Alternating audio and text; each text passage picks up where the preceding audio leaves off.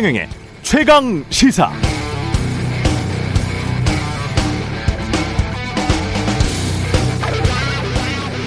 네, 노이즈 마케팅이라는 게 있습니다. 품질과는 상관없이 부정적인 이슈를 일부러 조성해서 구설수에 오르도록 하게 해서 소비자 관심을 끄는 마케팅 기법을 말하는데요.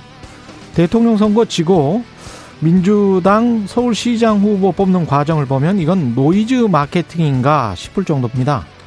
송영길 전 대표가 출마한다고 선언하면서 민주당 내에서도 비바, 비판이 빗발쳤다가 송영길과 박주민은 배제한다고 전략 공관위가 선언했었죠. 그랬다가 또 여론의 비판이 거세자 비대위에서 아니다. 다 함께 국민 경선한다고 했었단 말이죠. 그 사이에 외부 인사나 깜짝 인사가 발탁될 것처럼 연기는 피웠는데 실체는 없었습니다. 그래서 결국 송영길, 박주민, 김진애가 경선하는 줄 알았더니 갑자기 자체 TV 토론도 무산되고 여론조사 경선도 일정대로 진행되지 않으면서 후보들의 반발이 거셌습니다. 김진애 전 의원은 룰 세팅하고 현장 합의한 사항까지 지켜지지 않는 경선에 어떻게 참여할지 모르겠다고 반발했고 박주민 의원은 법사위가 애정되어 있는 걸 뻔히 알면서 갑자기 TV 토론한다고 한 건 납득되지 않는다고 하면서 후보직을 사퇴했습니다. 박주민 의원이 사퇴하면서 민주당 서울시장 경선은 송영길, 김진애 2파전이 됐는데 이렇게 해서 손님 끌 수 있을까요?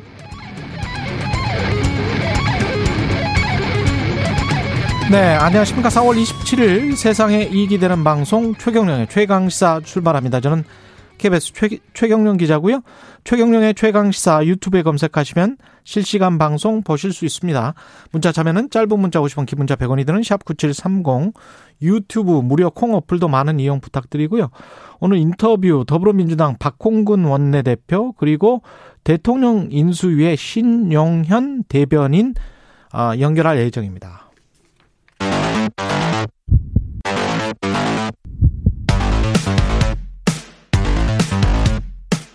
오늘 아침 가장 뜨거운 뉴스 뉴스 언박싱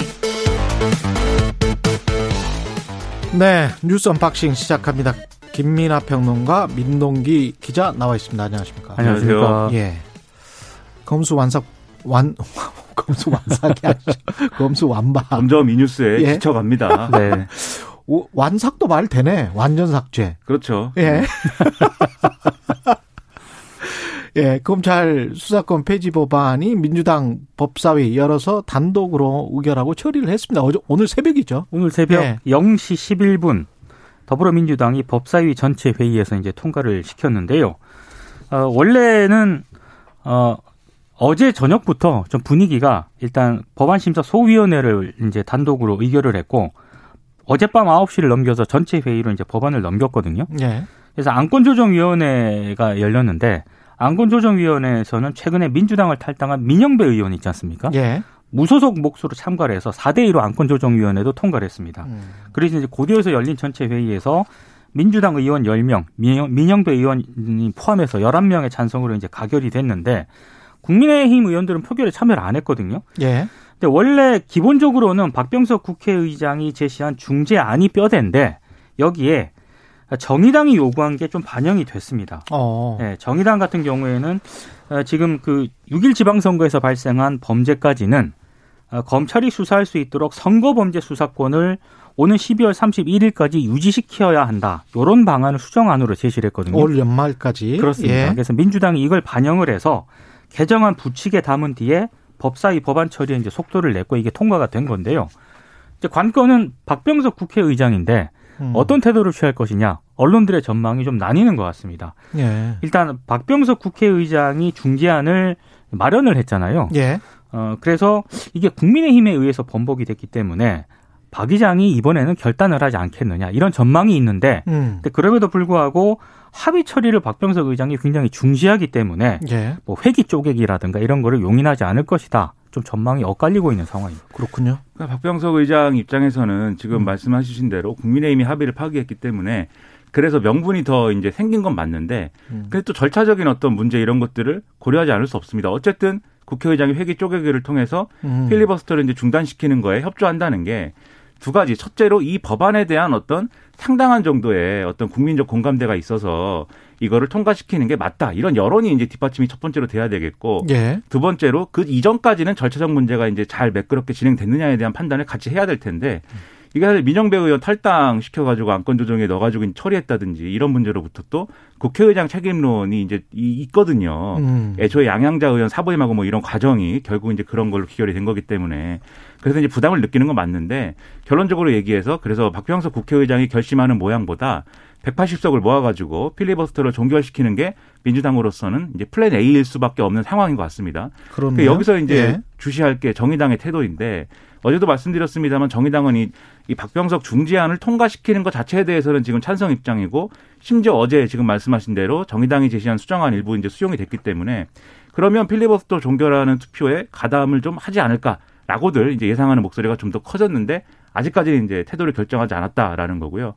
그리고 어제 있었던 일에 대해서 이제 새벽에 통과가 되다 보니까 정확하게 지금 뭐가 통과된 건지 언론 보도나 이런 것들이 좀 미흡해 보입니다. 예. 근데 이게 좀 재미있는 게 재밌다고 해야 되나? 그 서로 어쨌든 국민의힘하고 더불어민주당 뭐 극한 대립을 하고 있잖아요. 근데 어제도 그렇고 이 어제 어제도 그렇고 오늘 새벽에도 그렇고 계속 어쨌든 물 밑에서 뭔가 이렇게 아 이 법안을 손질한다든지 뭔가 음. 이제 일부 양보한다든지 그렇죠. 서로 야금야금 양보하고 있는 흐름도 있어요. 음. 그래서 그걸 종합해 가지고 뭘 통과시킨 건지에 대해 확인을 하는 게 필요한데 일단 어제 이제 어 예를 들면은 그동안 이제 국민의힘이 재협상 해야 된다라는 이 권성동 원내대표의 주장의 핵심은 선거 범죄하고 공직자 범죄를 다시 그러면 검찰이 직접 수사권을 행사하는 동안에 이제 그 어, 수사할 수 있는 범위 내에 넣자는 거잖아요. 예. 근데 그거에 대해서는 이제 선거 범죄에 대해서는 지금 말씀하신 대로 정의당 안이 들어갔으니까. 정의당 안은 이제 어이 연말까지 그러니까 공소시효까지 어 지방선거의 공소시효까지 지방선거 예. 범죄에 대한 공소시효까지를 검찰이 수사는 아닌데 음. 또 국민의힘에 민주당이 제시한 안이 있어요 또 그래가지고? 예. 이게 선거 범죄를 다시 이제 돌려놓되 음. 1년 6개월 후에 중수청을 반드시 출범시킨다고 하는 그런 취지의 부칙을 넣자 이렇게 주장을 한 건데 그건 이제 1년 6개월 후에 그러면 중수청이 이제 반드시 에, 된다는 보장이 없다라는 국민의힘의 반론 때문에 이게 이제 수용이 되지 않았다라는 거고 예. 그리고 어제 안건 조정이 하기 직전에 또 이제 국민의힘하고 민주당하고 협의를 해가지고 일부 조문을 또 수정을 한 게 있습니다. 음. 근데 그건 또 안건 조정이가 막 혼란스럽게 진행이 되면서 이거는 지금 또 상정이 안 된 채로 원래 민주당 안이 지금 상정이 돼서 통과가 된 거거든요. 예. 그러면 본회의에서 그러면 어떻게 되는 거냐? 국민의힘하고 합의한 안을 또 올리겠다는 거예요. 이 음. 민주당 어제 원내대표단의 이 주장은. 아, 그래요? 그러니까 절차가 절차가 아. 사실은 이제 음. 다 앞뒤가 다 잘려가지고 아. 막 굴러가고 있는 그런 상황이어서 이 절차적인 문제에 대해서는 비판이 불가피할 것 같습니다. 절차적인 문제도 그렇고 이제 내용도 지금 디테일하게 세부적으로 들어가면 아직도 이제 설왕설래하고 있는 내용들이 좀 있더라고요. 그렇습니다. 네. 어제도 이야기했었던 뭐 동일성 원칙 뭐 이런 것들 가지고 이게 어디까지를 의미하는 건지 좀 모호해서 그런 것 가지고도 이제 현직 검사가 올린 글을 보니까 어 타당하다고 보이는 것들이 좀 있긴 있어요. 그 중재안에 따르면 뭐 경찰관이 수십 명의 수사팀을 꾸려서 A를 추, 추적을 했으나 B가 진범인 것 같은 순간에 같은 사건이 아니니까 단일 사건이 아니니까 이게 그런 순간에는 그 수사팀은 더 이상 수사를 못한다. 지금 이렇게 주장을 해놨고 그 다음에 엠번방 같은 경우에 뭘 파고들다가 어 다른 여죄가 있는 것 같으면 이것도 수사를 못한다. 이렇게 주장을 해놨거든요. 근데 이게 만약에 법안이 이- 이렇게 돼 있는 거면 이제 좀 문제가 생길 것 같은데요. 그러니까 약간 그것도 끝까지 봐야 되는 게요. 예. 처음에 민주당 같은 경우는 아예 이제 그런 거를 음. 검찰이 보안 수사라든가 이런 거를 못 하도록 해놨었는데 보안 수사권 요구는 또 들어와 있잖아요. 들어와 있어서 중재안에. 약간의 여지가 있습니다. 그래서 그렇죠. 지금 정확하게 어떤 법안이 구체적으로 통과됐는지는 좀 아마 오늘 내일 상황을 거치다 보면 되겠습니다. 예 나올 나올 것 예. 같아요. 일단 법사위에서 통과된 거는 그 조항이 음. 있어요. 그래서 경찰이 송치한 범죄의 경우 해당 사건과 동일한 범죄 사실의 범위 내에 한한다라는 전제를 놓고 이제 보안 수사를 할 수 있다고 규정한 건데 그 동일한 범위가 잘 모르. 그렇죠. 그렇죠. 그게 이제 네. 문제인 건데 근데 또 국민의힘이 어제 이 안건 조정이 전에 이제 협의를 해가지고 예. 이 부분은 또 삭제하자라고 주장을 해서 아. 그게 일부 수용이 된 부분도 있거든요. 예. 그래서 이게 구체적으로 지금 말씀드린 게 그래서 예.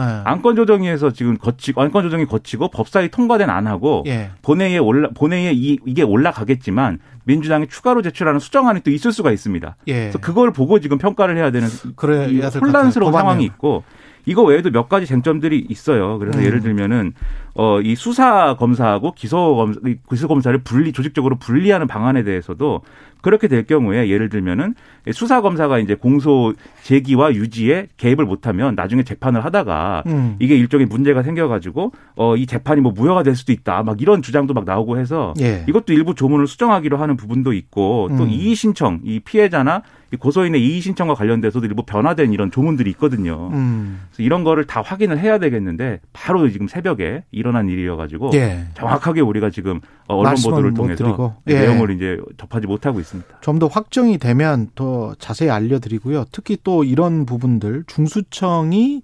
설치되면 뭐 1년 반 만에 반 안에 설치되면 뭐 검찰의 수사권을 폐지한다, 완전히 폐지한다. 뭐 이런 게 있더라고요. 그렇습니다. 네, 있습니다. 역량이. 올라오면 또 폐지한다. 뭐 이런 것도 있고. 그게 네. 중재안이죠. 예. 네. 그러면 이제 거기에 이제 가정법이 들어가 있기 때문에 중수청을 설치 못하면 윤석열 대통령에 대해서 중수청을 설치 못하면 그러면 폐지가 안 될 수도 있는 거고 그거는 또 민주당 입장에서는 수사 기소권 분리가 그러면 안 되는 거네. 이렇게 될 수도 있기 때문에 이 법안이 1년 반 또는 어떤 수사 역량이 올라오는 그 기간 이게 다 가정법으로 돼 있어서 제대로 실효적으로 수- 뭐 될지 말지도 아직 모르는 상황인 것 같아요. 그래서 그렇죠. 그 예. 박병석 의장 중재안 만드는 과정에 민주당은 그 시안을 그래서 정확히 하자고 주장을 했는데 그렇죠. 근데 국민의힘이 반대했고 박병석 의장은 그 시안을 이제 못 박는 것은 그거는 하지 마라.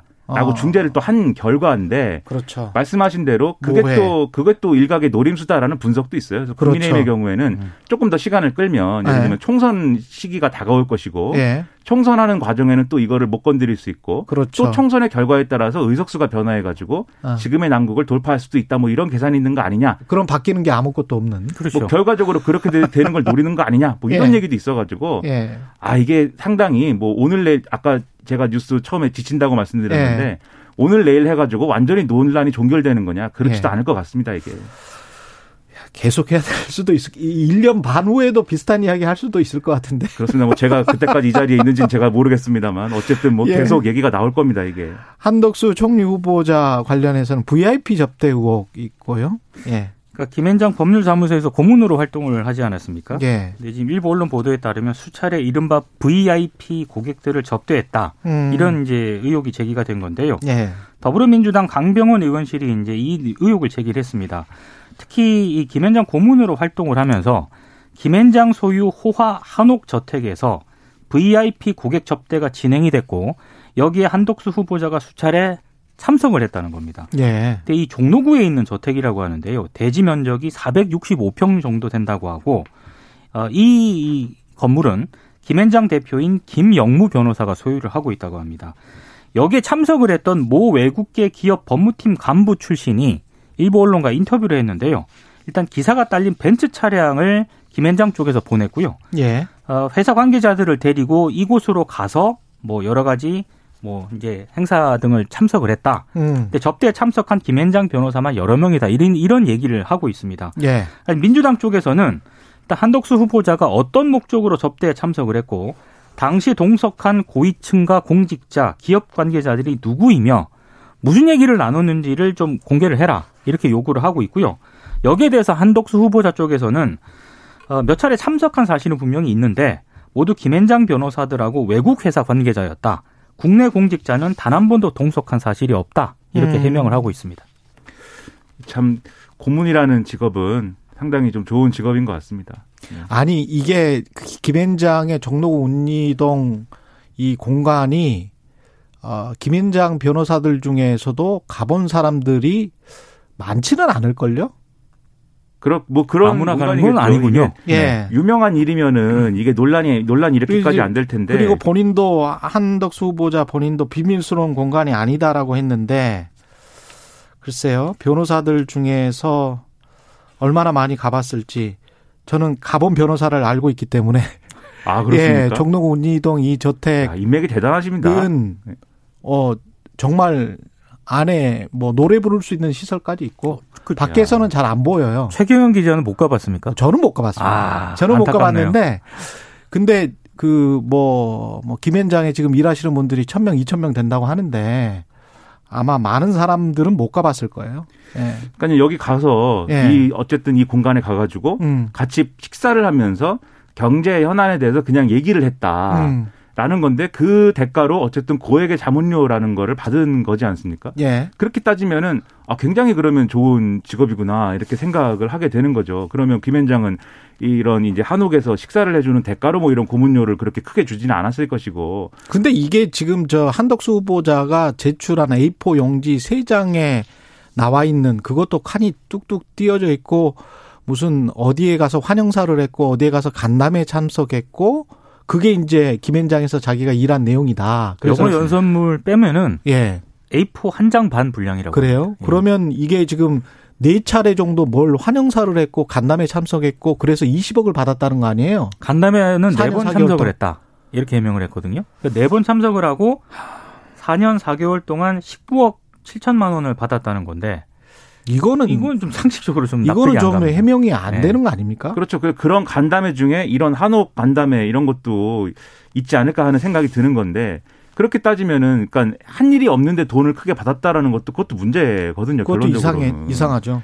그러니까 이게 예. 해명이 잘 안 되는 일인데 물론 지금 이 한옥에서 무슨 대화를 했는지를 전혀 모르는 상황에서 뭐 음. 함부로 이제 이 예단할 수는 없는 거지만 그렇죠. 적어도 이 김현장에서 한 일이 뭐냐라는 거에 연장선에서 이제 논란이 되고 있는 거기 때문에 네. 거기에 대해서는 예를 들면 김현장이 지금 영업 비밀이기 때문에 이 한덕수 후보자의 후보자가 뭘 했는지를 알려줄 수 없다는 게 김현장 입장인데 그건 김현장 입장이고 한덕수 후보자가 좀 성실하게 이것을 해명하고 설명하는 것은 당연히 필요한 일인데 그게 잘 안 되고 있으니까 계속 파행이다 뭐 이렇게 되는 거죠. 일단 청문회는 다음 달 2, 3일 이제 다시 열기로 했는데요. 예. 아, 제대로 진행이 될 수 있을지는 가봐야 알 것 같습니다. 예. 예. 그러니까 자료를 성실하게 제시, 제시하고 정말 그 중에는 뭐 어제도 말씀드렸는데 이 전주혜 의원이 말하는 것처럼 겨울에 네. 산딸기 구해오라는 식의 그런 자료는 뭐 무리한 요구죠. 근데 그 무리한 요구를 또 국민의힘 의원들도 그렇죠. 제출하라고 요구를 아니, 했더라고요. 겨울에 그렇죠. 산딸기 예. 그 얘기가 문제를 제기하니까 예. 민주당 쪽에서도 반박을 이렇게 하더라고요. 예. 요즘은 산딸기 사시사철 다 먹을 수 아, 있다. 비닐하우스에서 재배한다. 뭐. 그러니까 그 비닐하우스 산딸기라도 가져오든지 아니면 살딸기가 산딸기가 아닌 것 중에 음. 좀 대신 그러면 이것을 제가 냅니다. 뭐 이런 게 있어야지 이게 예. 이 여러모로 협의가 되는데 그런 노력이 아직은 부족하지 않은가. 그래서 그런 노력이 충분히 뒷받침돼야 이게 5월 며칠입니까? 이 음. 2일 3일 이것도 되는데 어 지금 볼 때는 갑자기 그렇게 마음이 그렇죠. 변해가지고 한덕수 후보자가 막 낼 것이냐 이것은 좀 의문인 거죠. 무리한 요구도 있었던 것 같습니다만은 여야 모두 그러나 김현장과 관련된 것들 그 다음에 부인이 정말 그 오랫동안 쉬다가 그 노년에 개인 전시회를 열어서 1억 정도를 팔 수 있었던 거는 다른 미술가들에게 한번 물어보면 깜짝 놀랄 일이거든요. 그런 것들은 어떻게 해명을 할 수 있을지 그리고 왜 사준 건지 사준 그렇죠. 사람도 사실은 이건 좀 이상해요. 예. 상식적으로 좀 이야기를 했으면 좋을 것 같습니다. 그 김인철 후보자, 교육부 장관 후보자 추가 의혹도 많이 나오고 있고요. 정호영 장관 후보자도 추가 의혹이 많이 나오고 있습니다. 김인철 후보자와 관련해서는 예. 어제 언박싱에서 딸하고 본인 배우자가 풀브라이트 그 장학금을 받았다고 하지 않았습니까? 근데 아들도 경향신문이 풀브라이트 장학금을 받았느냐 이렇게 질문을 했는데 거기에 대해서 후보자는 물론이고 유관 기관들이 다 답변을 거부했다고 했거든요. 예. 근데 어제 그 뉴스 unboxing 끝나고 나서 어 다른 언론들이 추가 취재를 했는데 음. 아들도 풀브라이트 장학금을 받았다라고 합니다. 그러니까 음. 가족이 전부 다 받았다는 그런 얘기인데요. 또 오늘 중앙일보 보도에 따르면 당시 장학생 후보를 선발하는 거를 담당하는 게 한미교육위원단이거든요. 근데 이 위원단에 김인철 후보자와 매우 가까웠던 교수가 포함이 돼 있었다라고 하는데 동문회장을 김인철 후보자가 하지 않았습니까? 예. 근데 이 교수는 당시 부회장을 역임을 했다라고 합니다. 여기에 선발이 됐기 때문에 아, 적- 직간접적으로 영향력을 미친 거 아니냐 중앙일보 의혹 제기고요. 그리고 경향신문 보도를 또 보니까 김인철 후보자의 딸하고 아들이 장학생에 선정이 됐을 때 블라인드 평가가 또 없었다고 지금 어. 보도를 하고 있거든요. 예. 그러니까 이런 점 등을 종합을 해보면 아무래도 좀 석연찮은 좀 대목들이 많다. 언론들의 보도는 이렇게 정리가 될 것 같습니다. 이제는 풀브라이트 하면은 바로 이거 이거 이게 먼저 생각이 날 것 같아요. 풀브라이트 가족들 같습니다. 이게 예. 어떻게 해야 됩니까? 성실하게 해명해 주십시오. 경북대 편입학할 때도 아는 교수가 심사위원 면접위원으로 들어갔었던 거잖아요. 정호영 그- 이제 예, 정호영 장관 후보자도. 예, 그러니까 후보자도 이것도 그렇죠. 이제 김인철 장관 후보자든 교육부든 보건복지부 장관 후보자 둘 다 사실은 이해 상속적 요소가 많고 이게 전화를 걸었는지 안 걸었는지 서로 아는 사이였는지 염화시 중의 미소로 우리 아들 딸 이번에 넣었어. 이거는 확인하기가 수사 아니면 확인을 할 수가 있을까요? 근데 정호영 후보- 힘들게 정호영 후보자 같은 예. 경우에는 조금 이해가 안 되는 대목들이 다른 부분에 좀 많은 것 같아요. 예. 이를테면 이것도 역시 이제 중앙일보가 보도를 한 건데 예. 매달 부동산 임대업으로 2,300만 원의 임대 소득을 지금 올렸거든요. 월 2,300만 원. 예. 근데 이건 94년 부친으로부터 지하 1층, 지상 4층 건물을 물려받았다라고 하는데 당시 건물을 상속을 받으면서 부동산 임대업으로 개인 사업자 등록까지 마쳤다라고 합니다. 오. 이걸 월 2천만 원 이상의 소득을 올렸는데 경북대 의대 교수지 않습니까? 그렇죠. 이 공직자 신분이거든요. 공무원 신분이기 예. 때문에 겸직 겸직 신고. 신고 를 해야 되는데 당연히 해야 되는데 이걸 안 했다라고 합니다. 왜 안 하지? 그래서 기관장도. 허가를 맡아야 되는데 이거 허가도 안 맡았고요. 아, 야, 이거는 그러니까 감사해서 걸리는데. 그래서 이거는 예. 본인이 규정을 제대로 알지 못했다라고 사과를 하긴 했는데 규정을 제대로 알지 제가 못했다. 봤을 때 조금 납득이 안 가는 그런 대목입니다. 근데 임대사업자로 이제 신고를 해서 뭐 이걸 했다라는 것까지는 뭐 그렇습니다. 예. 말씀하신 대로 관련 절차를 지키지 않은 상태에서 이 저 같은 사람은 한한 6개월치 6개월치 월세를 지금 한 달에 이렇게 수입을 올리시는데 예. 이거는 제가 볼 때는 규정을 알지 못했다는 게 이게 경북대 감사 시스템이 제대로 작동하고 있는 건지 교수님들한테는 이런 거 안 알려드리나? 아니, 그리고 명백하게 예. 영리 활동인 건데 그쵸. 교수가 예를 들면은 과외로 예를 들면 그러한 영리 활동을 할 경우에 예. 일반적으로 적용하는 나- 이룰 같은 거는 다 알고 있을 텐데 왜 이렇게 넘어가는지 잘 이해가 경북대. 병원장까지 하셨잖아요. 예. 근데 경북대 병원 정관에도 음. 이런 내용이 있습니다. 그쵸. 못 한다고. 겸직 신고 이거는 예. 당연한데 공무원이면 KBS도 마찬가지인데 이건. 제가 공익근무요원 할 때도 예. 다른 거 하면은 꼭 신고하라고 그랬어요. 공익근무요. 그렇습니다. 네, 다른 수입 활동을 하면 신고를 하고 해야 된다. 아. 아르바이트 한다고 다 보고했어야 됐습니다. 아 그래요? 그렇습니다. 아, 철저하네요. 그 네. 철저하군요. 공익근무요원도 철저하군요. 그러니까 지킬 거 다 지키면 대한민국은 좀 훌륭한 사회인데 안 지키니까 이렇게 참 예. 논란이 되죠. 제가 오프닝에서도 어, 말씀드렸습니다만 박주민 의원 서울시장 경선 사퇴했고요. 이 서울시장 경선은 이상하게 꼬였습니다. 좀 이- 이것도 좀 민주당은? 이해가 안 되는 예. 대목인데요. 그래서 언론들의 보도를 보니까 예. 결국에는 민주당 서울시장 경선은 사실상 송영길 추대로 끝나지 않겠느냐 이렇게 전망을 좀 내놓고 있는데 이게 뭐야? 아, 박주민 의원이 어제 페이스북에 글을 썼어요. 예. 법사위 상황으로 25일 결국 서울시장 경선 후보간 토론에 못 갔다. 그리고 정견 발표 영상 촬영 일정이 또 어제 잡혀 있었는데 이것도 법사위 일정으로 참석을 못할 것 같다. 아무리 발버둥 쳐도 도저히 선거를 치를 수 있는 상황이 아닌 것 같다. 이렇게 얘기를 하면서 음. 결국에는 이제 경선에서 사퇴를 하지 않았습니까?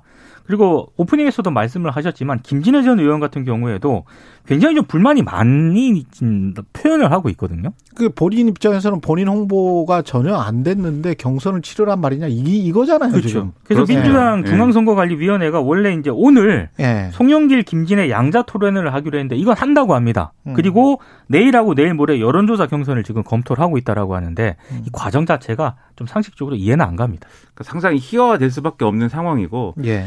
이게 대선 지고 나서 지금 민주당이 172석의 의석을 갖고 있는 거대 정당이지만 예. 이 지도력이라든가 구심점이라든가 이런 것들이 다 붕괴된 상황이라는 거를 지금 단적으로 그런- 보여주는 거예요. 그런 것 같아요. 가장 중요한 일정인 바로 코앞에 잡힌 지방선거를 이렇게밖에 예. 못한다라는 거는 그것도 서울시장. 그렇죠. 예. 지금 예. 지도부가 사실상 지도력을 발휘하지 못하는 상황이다라고밖에 볼 수 없는 겁니다. 이건. 음.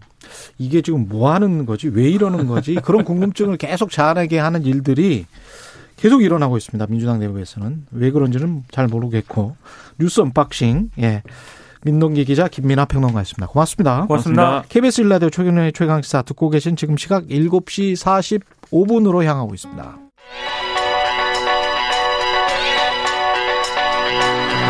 최강 시사 박대기의 눈. 네, 박대기의 눈 KBS 박대기 기자 나와 있습니다. 안녕하십니까? 네, 안녕하십니까? 예. 한국이 일본을 따라잡지만 타이완에 따라잡힌다. 이게 무슨 내용이죠? 네, 어, 최근에 발표됐던 국제통화기금 IMF의 올해 세계 경제 전망 때문에 나오는 얘기인데요. 아, 먼저 이제 타이완의 1인당 GDP가 올해는 아마 우리나라를 추월할 것 같다. 이런 뉴스가 나와서. 아 1인당 GDP가 아, 예. 타이완이 대반이 잘 나가는군요. 네, 그렇습니다. 사실 타이완이 우리나라보다 못 산다라고 생각을 하시는 분들이 많으실 텐데 2003년에 우리나라가 역전을 해서 우리나라보다 1인당 GDP가 낮아졌습니다. 예. 어, 2003년 이후에 계속 네, 19년 예. 동안 낮았었는데 음. 19년 만에 만약에 따라잡히게 된다면 따라잡히게 되는 것인데요. 예. 우리나라 1인당 GDP는 어, 올해 예측치가 작년보다 190달러 늘어가지고 34,999달러로 예측이 되고 있고요. 타이완은 어. 어, 지난해보다 무려 2,200달러가 늘어서 36,000달러가 될 거라는 전망을 IMF가 했습니다. 우리는 한 3만 5천 달러 정도 되는 거고 타이완은 3만 6천 달러가 된다. 네, 1,000달러 정도 격차가 발생하는 셈이죠. 어, 성장을 훨씬 더 많이 해왔다 최근에 네. 뭐 이런 이야기도 되겠습니다. 네, 특히 최근 3년 실적이 좋았는데요. 예. 한마디로 말씀드려가지고 어, 지난해 경제 성장률이 무려 6.3%였습니다. 타이완 6.3? 6.3. 와. 예. 그리고 예. 코로나 첫 해였던 2020년에도 3.4%로 상당히 좋은 편이었는데 이때는 대부분 나라 다 마이너스 마이너스였죠. 예, 마이너스였거든요. 예. 어, 이 왜 이렇게 잘했느냐 하면 결국은 방역을 잘했기 때문입니다. 우리나라도 음. 물론 방역을 잘했지만 음. 어, 타이완이 전 세계에서 가장 방역 실적이 조- 좋을 정도로 그랬죠. 방역을 잘했고요. 예. 이 방역 섬나라에 이점이 있는 것 같아요. 네, 타이완, 뉴질랜드 이런 나라들 보면 네. 예. 그래서 아무래도 출입국을 통제하기 쉬운 섬나라라는 이점도 작용을 했겠지만은 음. 또 중국의 경제를 타이완도 상당히 많은 부분을 의지하고 있는데도 맞아요. 불구하고 예. 중국인 입국을 초기부터 강하게 금지를 했고요. 음. 또 대만 아니, 타이완의 오드리탕 디지털 장관이 여러 가지 좋은 아이디어를 냈는데 그런 것도 효과를 봤습니다. 여기는 디지털 장관이라는 게 있군요. 네. 아, 우리 과학기술부 장관 같은 그런 조금. 다른 것 같습니다. 조금 이제 달라요? 디지털 정책, 디지털 이행과 관련된 그런 정책들을 많이 다루고 있기 때문에 예. IT 장관이라고도 많이 번역이 되고 있거든요. 음, 그래서 그것만 예, 과학기술 전반이라기보다는 IT 쪽에 좀 치중한 그런 직책인데 예.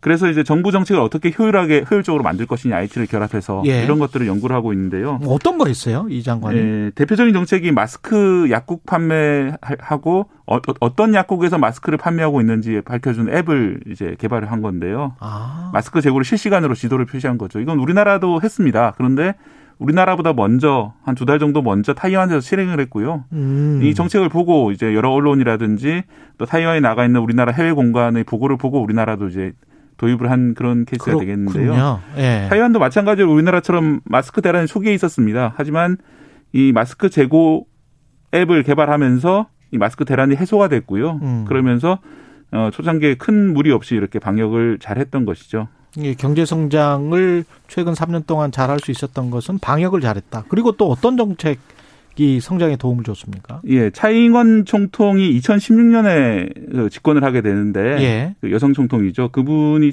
집권하면서 어 많이 정책을 많이 바꿨습니다. 이분은 진보당 출신인데 불구하고 친기업적인 정책들을 예. 많이 도입을 했고 특히 그 타이완이 중국하고 그동안 밀접한 관계를 맺으면서 중국으로 건너왔던 자국 기업들을 다시 어, 리쇼어링 시키는 다시 아. 되돌리는 그런 정책들이 많이 성공을 했습니다. 오. 사실 우리나라에 몇 년 전만 해도 헬조선이라는 이런 용어가 그렇죠.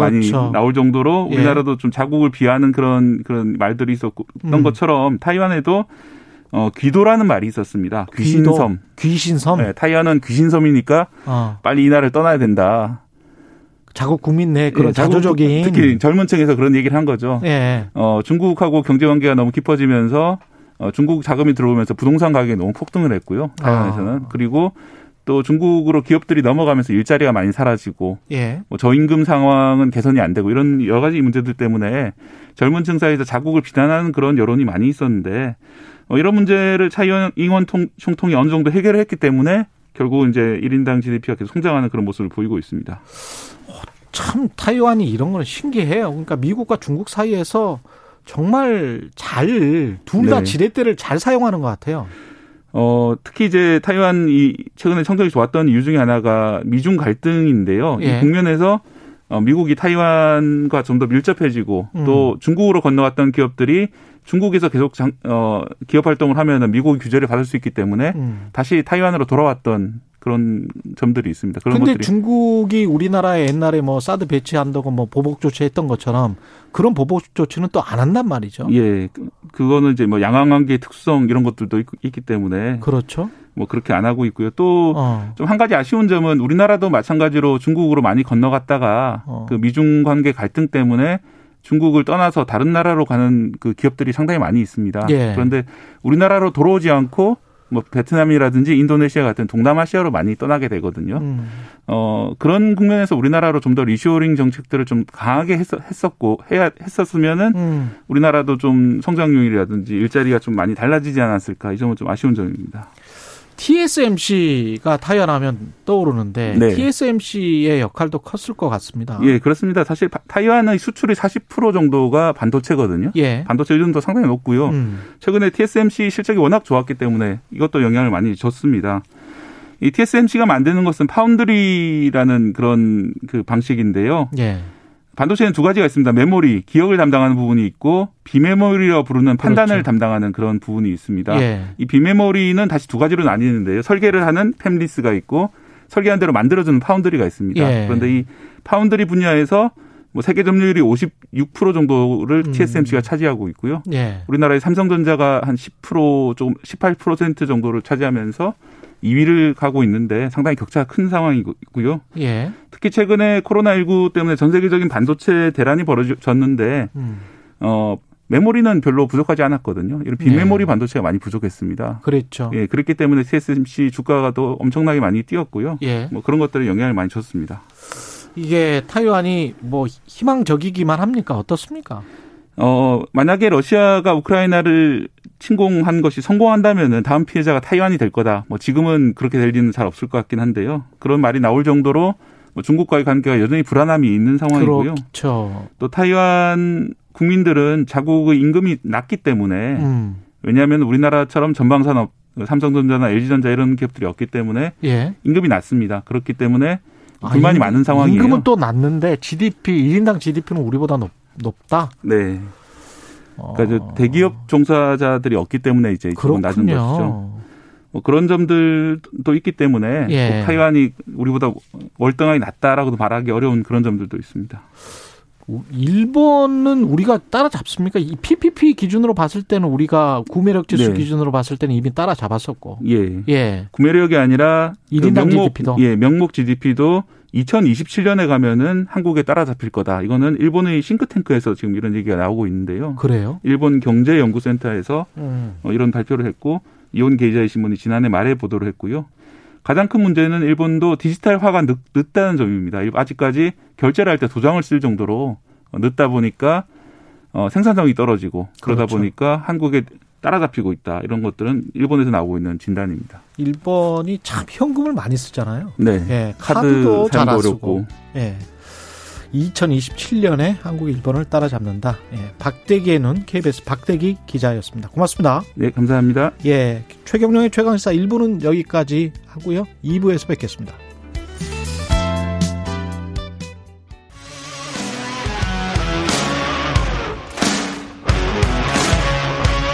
오늘 하루 이슈의 중심 최경영의 최강 시사.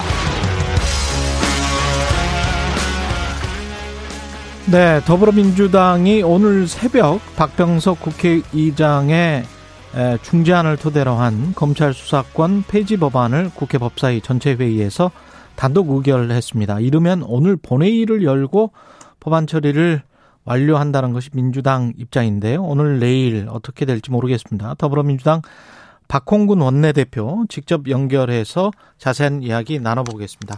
안녕하세요, 대표님. 네, 수고 많으십니다. 예, 지금 어 정의당 수정안을 반영해서 이제 단독 의결을 했습니다만 국민의힘에서는 정치 야합, 셀프 방탄법 이렇게 이제 반발을 하고 있습니다. 참으로 좀 기가 찰 노릇입니다. 어, 우선, 어, 지난주 정말 수차례의 회동을 공개 비공개 통해서 의, 의장의 중재안을 여야가 의원총회를 통해서 추인까지 해놨습니까? 예. 그리고 나서 합의서까지 써서 국민 앞에 약속을 한 것인데 이걸 이제 주말을 거치면서 국민의힘의 정치적 의도 또는 윤석열 어 당선인과 한동훈 법무장관 후보자의 말 한마디에서 이걸 정면으로 뒤집은 거거든요. 음. 어 어제도 어 국회의장과 여야 원내대표가 비공개 회동도 하셨습니다. 예. 그래서 그 자리에서 어 권성동 대표는 계속 어 저희한테 뭐 사과를 하고 어 유감을 표명했습니다마는 우리한테 사과하거나 유감을 표명할 문제가 아니라 이것은 국민들께 사과하고 반성해야 될 문제이고 진짜 그게 잘못 어그된 과정이라고 인정을 한다면은 합의 사항대로 어 이해하면 될 일이거든요. 그러니까 정치인들이 늘 이렇게 어, 말을 어, 뒤바꾸고 특히 이렇게 국민 앞에서 직접 서명까지 하고 의원총회에서 집단적인 결의까지 해놓고 며칠 만에 이렇게 번복하는 것은 있을 수 없는 일 아닙니까? 정치를 스스로 이렇게 폄훼하고 또 불신을 가중시키는 일이기 때문에 저는 참 답답하고요. 그리고 이제 지금 말씀하신 것 중에 어, 어제 저녁에 이제 저희는 예. 어, 그러면 의장께서 그 중재에서 여야가 합의한 내용이 있지 않습니까? 예. 그 내용 아, 범주 안에서 음. 저희는 이제 저 처리를 그러면 할 수밖에 없다라고 얘기를 했고요. 예. 어제도 어제 법사위 그 법안 소위에서 그렇게 이제 처리되고 나서 음. 저쪽이 안건 조정 소위를 신청했습니다. 예. 그래서 안건 조정 소위 전에 또 어, 의장의 합의상 범죄를 벗어난 거 아니냐라고는 문제 제기가 국민의 힘으로부터 있어서 음. 권성동 대표 그리고 그쪽에 어, 법사위 간사 의원들이 다 비공개로 어, 저희 쪽 저를 포함해서 만나가지고요. 예. 사전에 안건 조정 소위 들어가기 전에 문구 하나하나까지 서로 문제가 될 만한 것들을 다시 조정을 했습니다. 아. 그러면은 당연히 아, 예. 그 의사 진행을 하지 의사 진행 방해를 하지 말고 국회법이 음. 금지하고 있는 그런 회의 방해 행위를 하지 말고 자기들이 사전 조율을 했기 때문에 그 범주 안에서 진행되는 거에서 저희는 당연히 거기에 대해서는 뭐 예를 들어서 그 토론 정도는 할 수 있다 생각합니다만은 그렇게 네. 물리적으로 원천 봉쇄를 할 줄이야 꿈에도 생각 못했습니다. 너무나 진짜 이중적 모습을 보이는 거 아닙니까? 한쪽에서는 의장 중재안에 대해서 의원총회까지 추인을 받아놓고 그리고 나서 며칠 만에 완전 번복시키고 또 어, 법사위에서 이제는 어, 의장 중재 범위 안에서 즉 합의상 범주 안에서 이걸 처리한 절차를 밟으니까 들어와서는 안건 조정이 신청을 해놓고 사전에 그런 문안 하나하나까지는 다 조율해서 내부적으로 합의를 맞춰놓고 다시 또 회의가 진행되니까 나와서 법사위원들도 아닌 모든 의원들을 데리고 와가지고 소위 깽판을 치는 이 모습을 과연 대한민국 21세기 국회 모습으로에 대해서 우리 국민들이 어떻게 평가를 하겠습니까? 저것은 정치적 의도가 있는 겁니다. 무슨 뜻이냐? 음. 어, 국민의힘은 어, 왜 권성동 대표가 이걸 합의를 해왔냐라고 뒤늦게 이제 그 한탄을 하는 거거든요. 그 네. 이유는 그냥 국회가 이 검찰 개혁, 즉 수사권과 기소권 분리라고 하는 그런 2차 권력기관 개편의 문제에 대해서 국민 여론이 좋지 않다. 그리고 자기들이 보기에는 어, 계속 이 문제를 더, 어, 그, 문제 삼으면 그러면은 결국은 향후 지방선거에도 도움될 뿐만 아니라 이번 그 주부터 원래 시작했던 인사청문 전국 있지 않습니까? 예. 여기에 자기로서는 오히려 여러 가지 문제점이 있는 어, 후보들이 많은데 이것을 묻히게 할 수가 있고 음. 오히려 국회에서는 그런 대결 국면을 만들면서 오히려 자신들 정치적인 어떤 그 셈법에는 어, 남는 어떤 그 음. 상황으로 가는 것이다. 이런 이제 정책 저희가 있는 것이거든요. 그런데 왜 이것을 권성동 대표가 먼저 합의를 해줬냐라고 음. 이제 내부적으로 질타를 하면서 다시 원천 무효시키고 파기를 어 이제 선언을 하고 이렇게 좀 나오고 있는 것이거든요. 예. 저로서는 도저히 이 상황이 상식적으로 납득이 되지가 않습니다. 어제 저녁에 그러니까 국민의힘 의원들이 법안 내용을 자세히 봤다는 이야기는 같이 보고 토론하고 비공식적으로는 뭐 동의를 한 겁니까? 아니면은 보기만 같이 봤다는 겁니까?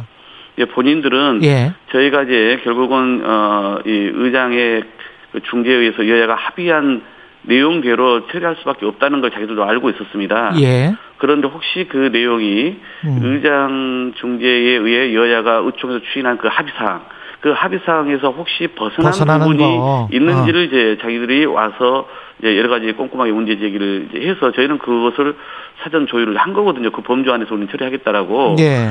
그런데 정작 이제 그렇게 안건 조정에 들어와서 소란을 피우고 회의 진행을 방해하다 보니까 원래 그 서로 사전에 조율한 내용으로 이제 제안 설명을 하려고 했더니 그것 자체를 못하게 상황이 만들어진 거예요. 예. 그러다 보니까 이제 안건 조정에서는 그 전에 이제 그 초저녁에 통과했던 그 이 소위의 어 그 안이 있습니다. 우선은 그렇게 지금 통과가 되어 있는 상태가 되었고요. 예. 그리고 이제 어 안건 조정이 어 직전에 어 그 여야 원내대표도 뭐 참석하고 이제 주로는 그 여야 어 의원 두 분씩 사전 조율했던 그런 그 합의상 범주 내에 어 수정 대안이죠. 그 부분은 어제 처리를 이제 못했기 때문에 향후 본회의에 음. 그 내용으로 어 수정해서 이제 올리기 예정이다라고 이제 그쪽에 또 말씀을 드린 상태입니다. 그럼 본회의 같은 경우는 어떻게 될 것 같습니까? 오늘 내일 해서 처리가 되나요? 아니면은 더 늦어지게 되나요? 어떻게 보십니까? 저희로서는 이제 어제 예. 가장 전에 이걸 처리하려고 했는데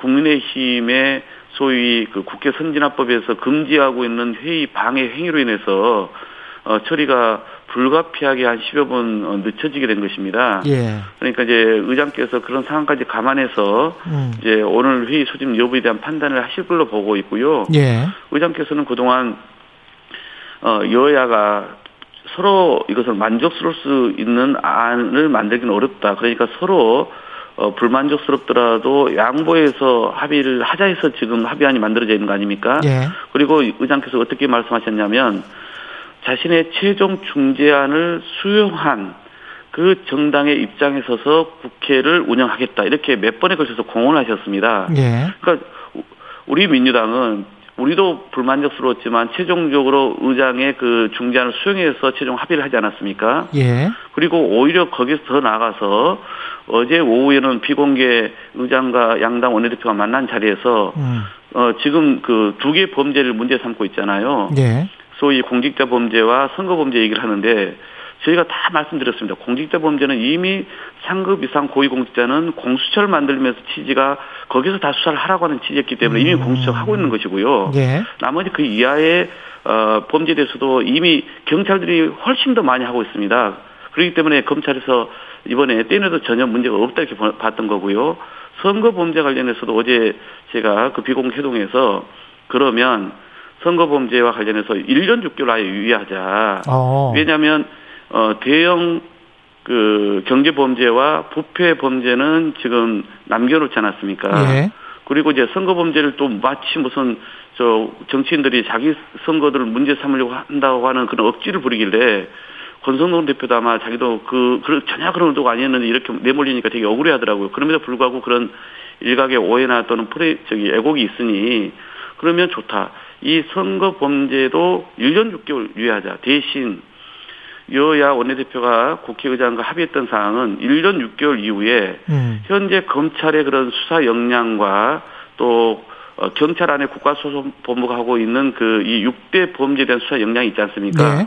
이걸 합해서 한국형 FBI를 만들기로 합의를 한 거거든요. 예. 그러면 그때는 자연스럽게 이 어, 선거범죄까지 포함해서 세 개의 남긴 중대 범죄를 그 한국형 FBI로 이관하면은 수사 공백 전혀 없지 않습니까? 어. 그러면 이 부분을 어, 이번 법안에 부칙으로 담아서 1년 6개월 이후에 폐지를 하고 그리고 나서 이제 이 한국형 FBI로 그대로 이관하면은 공백도 없고 오히려 수사 역량은 강화되니 그걸 어, 부칙에 담자고 했는데 그걸 국민의힘이 반대를 한 거거든요. 아, 부칙에 남자고 했군요. 예, 예. 그리고 나서 이것도 이제 반대했는데 정의당이 그러면 어 이번 그 선거 범죄를 이제 6월 1일 지방선거 있지 않습니까? 그래서 지금 원래 그 여야 합의 사항에는 법이 통과된 이후 4개월까지 이제 유예하는 걸로 돼 있었거든요. 예. 그러면 이제 지방선거 끝나고 3개월의 시간밖에 안 남기 때문에 음. 그러면 그걸 가지고 또 혹시 문제를 삼으니까 좋다. 그러면 이번 지방선거 끝나고 연말까지 12월 31일까지 이 선거 범죄에 대해서는 검찰이 할 수 있도록 그러면 수사를 하고도 남지 않습니까? 예. 그렇게까지 이제 정의당 안을 저희가 수용했습니다. 그런데 불구하고 이렇게 억지를 부리고 있는 상황이거든요. 그렇군요. 아까 그 인사청문 전국을 묻기 위한 어떤 정치적인 의도다 이렇게 말씀하셨는데 윤석열 당선인도 직접 나섰고 또 한동훈 후보자가 이거는 현장을 책임질 법무부 장관 후보자가 몸살이고 침몰하는 것이 오히려 양심의 문제다. 이거는 반드시 저지돼야 된다. 이런 식으로 이제 표현을 했지 않습니까? 예, 저는 그러니까 이렇게 봅니다.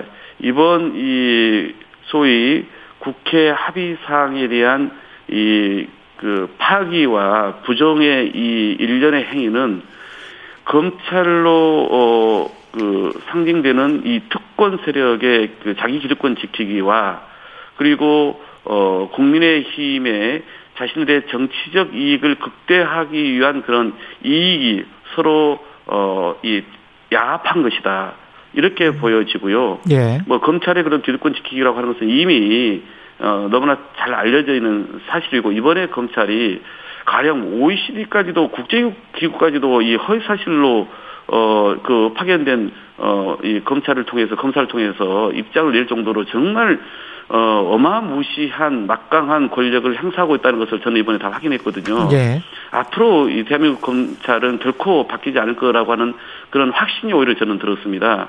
그리고 어이 그 국민의힘은 말 그대로 지금은 윤석열 어, 인수위와 당선인의 이 그 내로남불식 불공정 또 이 많은 특혜가 어, 확인된 그 인사들의 그 국무위원 어, 총리 후보자를 포함해서 이 추천이 너무나 도 국민의 불신을 받고 지지율이 지금 하락하고 있지 않습니까? 이걸 어, 남대로 막기 위한 방편으로는 국회 안에서 결국은 정쟁을 이끌어내야 되고 그걸 통해서 국민의 관심을 돌려야 되고 그리고 그 시기 사이에 최대한 인사청문회 전국을 거쳐야 한다라고 하는 그 저의가 숨겨 있는 것이거든요. 그게 제가 보기에는 저 어, 우리 그 누굽니까 국민의힘의 이준석 대표나 한동훈의 통화를 통해서 결국은 정치적 어, 셈법을 노리는 그 세력과 특권 기득권을 지키려고 하는 세력의 결탁이다 이렇게 저는 보는 겁니다. 이 법안 내용 중에 중수청이 출범하면 검찰 직접 수사권 폐지한다 이 5항 있지 않습니까? 네. 이거는 그대로 이렇게 가정법으로 돼 있습니까? 그 앞부분에 보면요. 예. 어 이제 그 사법계획특위를 국회에 설치를 하고 예. 그러면 이제 4월 국회에 설치하기로 이제 합의상이 돼 있지 않습니까? 예. 그러면 이 사법계획특위를 설치하고 나면 그 어, 설치 이후 6개월 이내에 한국형 FBI 중 중대범죄수사청을 어, 설치하는 법을 통과시키기로 한 거고요. 아. 그리고 나서 그 법 통과 이후 음. 1년 이내에 이 중수청을 출범하는 걸로 이렇게 되어 있고요. 예. 그 다음 문단에 문단에 그래서 이 중수청이 설치되면 직접 수사권을 아. 폐지한다 이렇게 되어 있기 때문에 그 예. 앞, 앞단에 있는 6개월과 1년의 규정이 명백히 규정되어 있습니다. 그래서 그 시기는 확정적이다 이렇게 지금 말씀하시는 거예요. 그런데 이 예. 문제마저도 지금 다 사법계획 특위 구성까지도 그렇게 여, 저 국민의힘 음. 원내대표가 합의를 했고 의원총회에서 취인했음에 불구하고 이것까지 지금 다 파기시켜 시키는 거다 이렇게 지금 어 나오고 있는 거거든요. 예. 예, 제가 진짜 입이 다물어지지 않을 정도로 지금 어제 오늘 상황입니다. 그 마지막으로 지금 인선과 내, 그 인사청문회 관련해서는 어떻게 생각을 하세요? 인사청문회 한덕수 총리 후보자 같은 경우는 계속 파행이었는데 네. 어, 어떻게 그 하실 생각입니까? 민주당은? 보니까 이제 한덕수 국무총리도 너무 그 문제가 많다는 것이 연일 보도를 통해서 나 우리 의원들 지역을 통해서 드러나고 음. 있고요.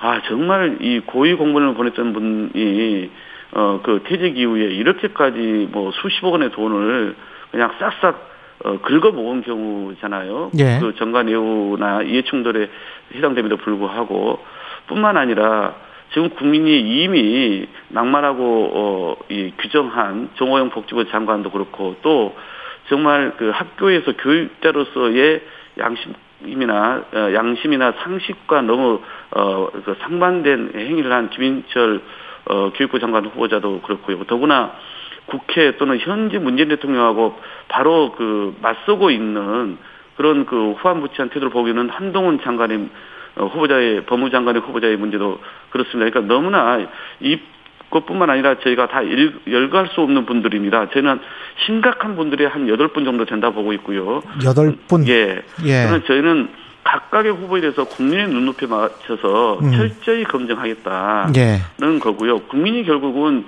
이 사람이 국민으로서 국무위원으로서의 자질 역량 도덕성이 없다고 판단을 해 주실 거로 보여집니다. 마지막으로 한 가지만 더 네. 그 서울시장 선거 같은 경우에 민주당이 좀 갈피를 못 잡고 있는 것 같은데 이게 사실상 이렇게 되면 송영길 대 김진애 이렇게 돼서 송영길 전 대표 추대 부진이 아니냐 이런 목소리까지 나오고 있습니다.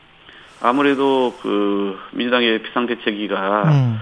어, 이 경쟁력을 갖춘 이제 후보를 찾으다 보니까 계속 노력은 했습니다만은 그걸 결과적으로 마련하지 못해서 또 그 과정이 원활하지 못해서 어, 저도 아쉬움이 크고요. 예. 그렇지만 이제는 당의 에너지를 좀 모아야 할 때다 이렇게 생각을 합니다. 그래서 말씀하신 송영길, 김진애 후보가 선의 경쟁을 펼쳐서 최종 후보가 정해지면 음. 어, 윤석열 정부의 이 일방 독주를 바로잡기 위해서 어, 가장 상징적인 장소인 이 서울시장, 어, 서울시에서 또 그 시장 후보부터 좀 힘을 모아서 견제해 달라 이렇게 호소하고 선거를 치를 예정입니다. 예, 여기까지 듣겠습니다. 더불어민주당 박홍근 원내 대표였습니다. 고맙습니다. 네, 수고하십시오. 오늘 하루 이슈의 중심. 당신의 아침을 책임지는 직격 인터뷰. 여러분은 지금 KBS 일라디오 최경영의 최강 시사와 함께하고 계십니다. 네, 대통령직 인수위가 공정 상식 실용이라는 예, 국정 운영 원칙 하에 에, 110개 국정 과제를 마련했습니다. 신용현 대통령 인수위 대변인 전화로 연결돼 있습니다. 안녕하세요. 예, 안녕하십니까. 신영현입니다. 예, 대변인님 공정상식 실용 이거는 잠정 확정된 건가요?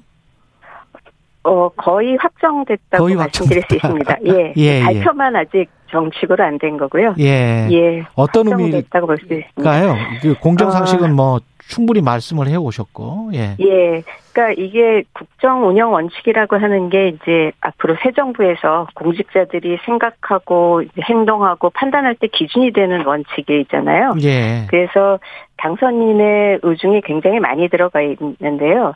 공정과 상식이라는 거는 뭐 어떻게 보면은 윤석열 당선인을 상징하는 말이기도 하고 예. 또 윤석열 정부의 국민들이 제일 기대하는 부분이라고 생각을 합니다. 그래서 공정과 상식이 들어있고 또 하나 이제 실용이라고 하는 거는 지금 이제 제일 중요한 게 민생을 챙기는 거잖아요. 경제적 환경도 안 좋고 또 앞으로 글로벌 경제 위기 때문에 그 민생의 어려움이 예상되기 때문에 민생을 먼저 챙긴다 하는 의미가 들어있다고 생각을 합니다. 예. 그리고 이제 취임식이 다음 달 10일인데요. 준비는 잘 돼가고 있습니까? 뭐 청와대 개방 행사도 연다는데. 예, 취임식 어, 그러니까 취임 준비위원회에서 그 준비를 잘 하고 있는 것으로 알고 있습니다. 그렇군요. 예.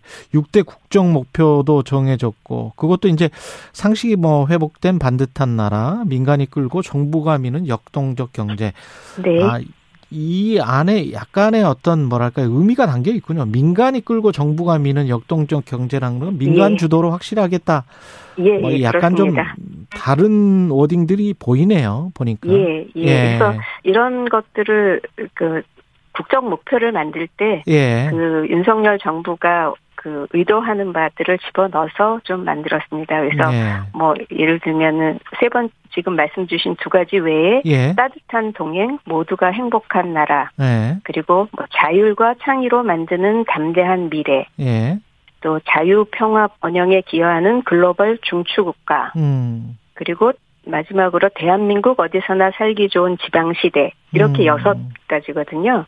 그래서 보통 이제 뭐 정치 행정, 경제, 사회, 외교, 안보 이게 이제 4대 기본 부분이라고 예. 하잖아요. 예. 그 기본 부문에 요번에 특징이 미래하고 지방 시대를 추가하는 겁니다. 어. 예, 그래서 이제 미래 쪽은 뭐 지금 굉장히 중요하게 부각되고 있는 과학 기술이라든지 창의 교육, 뭐 탄소 중립 문제, 음. 그리고 이제 청년들 문제 예. 이런 거를 묶어서 미래 지향적인 어 아젠다를 설정한 거를 이제 미래 분야로 넣고요. 예. 또 하나 이제 굉장히 중요한 게 이제 지방 시대라는 걸 추가를 한 건데요. 음.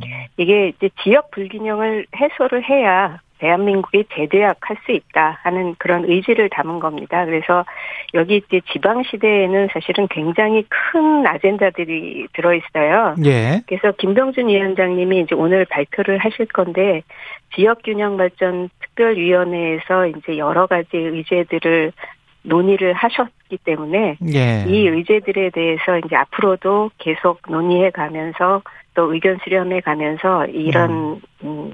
것들을 전향적으로 계속 확장해 나가자 그런 의미로 이제 지방 시대가 별도로 표, 그 포함이 되어 있습니다. 그래서 예. 어떻게 보면 5 플러스 1 음. 그러니까 6대라기보다는 5 플러스 1 이렇게 갈 것 같아요. 예. 이게 서로 또 잘 됐으면 좋겠습니다. 예, 예, 예. 굉장히 어, 예. 좋은 안들이 음. 이제 그 지역 균형 발전 특위에서 나와 있는데 이게 예. 이제 뭐 단기간에 이렇게 해결하기는 쉽지 않은 문제들이 많이 그렇죠. 예. 큰 아젠다들이 많이 들어 있는 것으로 알고 있습니다. 예. 예, 말의 성찬으로 끝나지 않고 이제 구체적인 실천 방안이 나오면서 차근차근 잘 이행이 됐으면 좋겠고요. 그 네. 국민들이 지금 특히 이제 서울하고 수도권 분들이 생각을 하는 거는 아무래도 부동산 문제가 예, 그렇- 관심인 것 같아요. 그래서 예. 이제 이 질문을 드리는데 일기 신도시 재건축 규제 완화 관련해서 서두르지 않겠다라고 했잖아요. 순차적으로 하겠다. 근데 이게 예, 지금 예. 어, 그 워딩은 사실은 문재인 정부에서 했던 워딩들이거든요. 순차적인 재건축은. 음, 예, 예. 그래서 관련해서 이제 그 재건축을 빨리 하기를 바라는 분들은 이제 반발을 좀 하신 것 같고. 예. 그래, 그러다 보니까 이제 정비 사업의 조속한 추진을 위해서 노력하고 있다. 그러면서 입장 워딩이 약간 바뀌었어요. 예, 그, 이거를 이제 말씀을 드리자면 사실은 예. 그 부동산 정책이라고 하는 거는 말 한마디 한마디 나올 때마다 이제 저희 생각했던 거랑 틀리게 너무 그 뭐라 그러나요? 파급 효과가 그렇죠. 아니면 예. 생각하시는 거가 너무 이제 급속하게 전속도 되고 생각했던 것보다 더 크게 생각 더 어, 크게 이제 상상을 하시고 이런 것 때문에 이런 문제가 불거졌는데요. 예. 저희 인수위의 정확한 입장은 일기 신도시 재정비는 당선인 공약대로 추진한다 하는 게 이제 아. 정확한 입장입니다.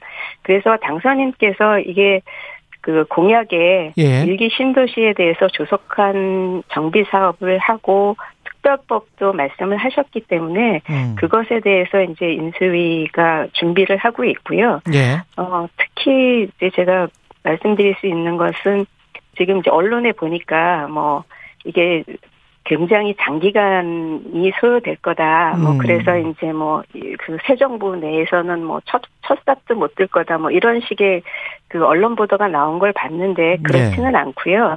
이게 이제 특별법 같은 것으로 소요 기간을 획기적으로 단축하는 것이 가능하기 때문에 그 특별법을 포함해서 재정비 관련 공약 이행을 위한 준비를 부동산 TF가 하고 있다고 제가 확인을 했습니다. 그리고 이 어. 과정 중에서 주민들 의견 수렴도 적극적으로 할 계획이라고 얘기를 들었습니다. 공약 말씀 공약대로 하겠다 그런 말씀이신데 대선 예. 공약이었던 병사 월급 200만 원 같은 경우에는 이제 이게 세전 200만 원이다 이런 이야기를 해서 이게 원래 병사 월급은 세금이 없는데 무슨 세전 200만 원이냐 예. 세금 떼고 나면 그러면 얼마나 이야기냐 뭐 이런 예. 예.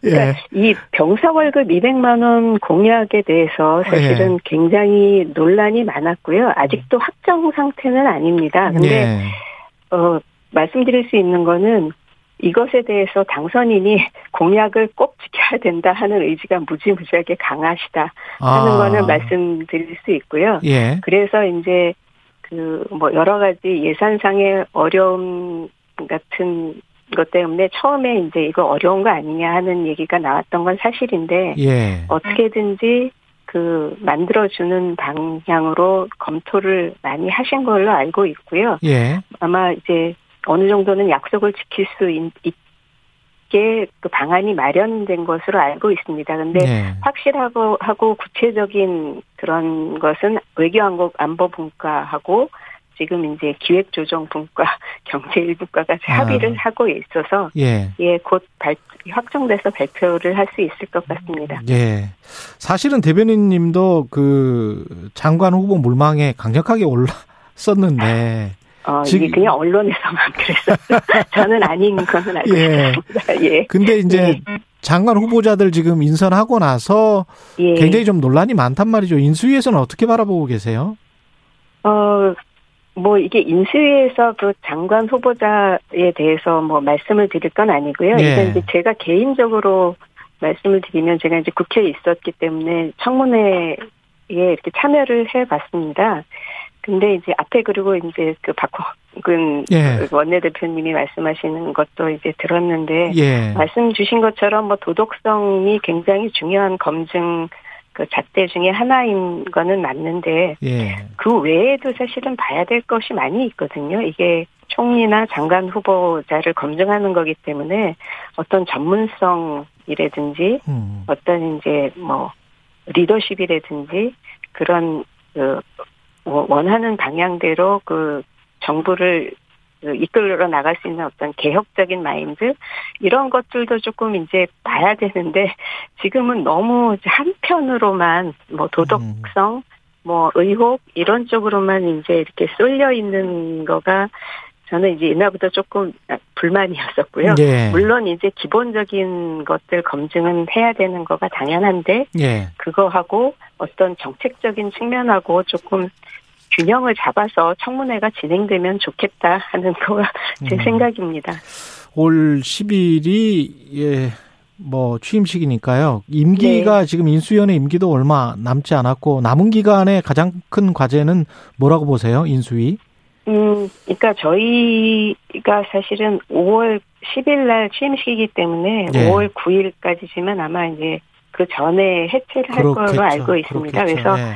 국정과제에 대해서 발표하는 과정이 남았고요. 네. 그 다음에 제일 중요한 것은 그 국정 과제를 어떻게 실천하는 게 더 중요하잖아요. 그렇죠. 그래서 이제 그 이행 계획을 그때까지 더 탄탄하게 만드는 것, 그러니까 뭐 예산이라든지 법안이라든지 이렇게 어떻게 준비를 해야 되는지를 지금 구체적인 실천 계획을 만드는데 주력을 하고 있고요. 음. 그 다음에는 이제 이거 저희가 아무래도 여소야대 전국에서 예. 그 정부가 나가야 되기 때문에 저희가 이제 필요한 것은 국민들의 지지거든요. 예. 그래서 그 인수위가 마련된 방안에 대해서 홍보를 잘하고 국민들의 음. 공감대를 얻어야 이 새 정부가 추진할 수 있는 그 추진력을 얻을 수 있기 때문에 예. 앞으로 남은 기간에 할 수 있는 과제는 그거라고 생각을 하고 있습니다. 예. 잘, 여기까지 예, 국민의 듣겠습니다. 공감대를 얻는 것.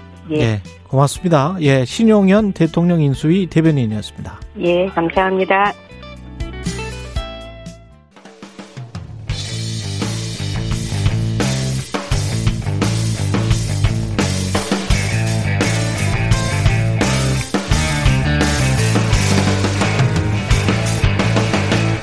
최경영의 최강 시사.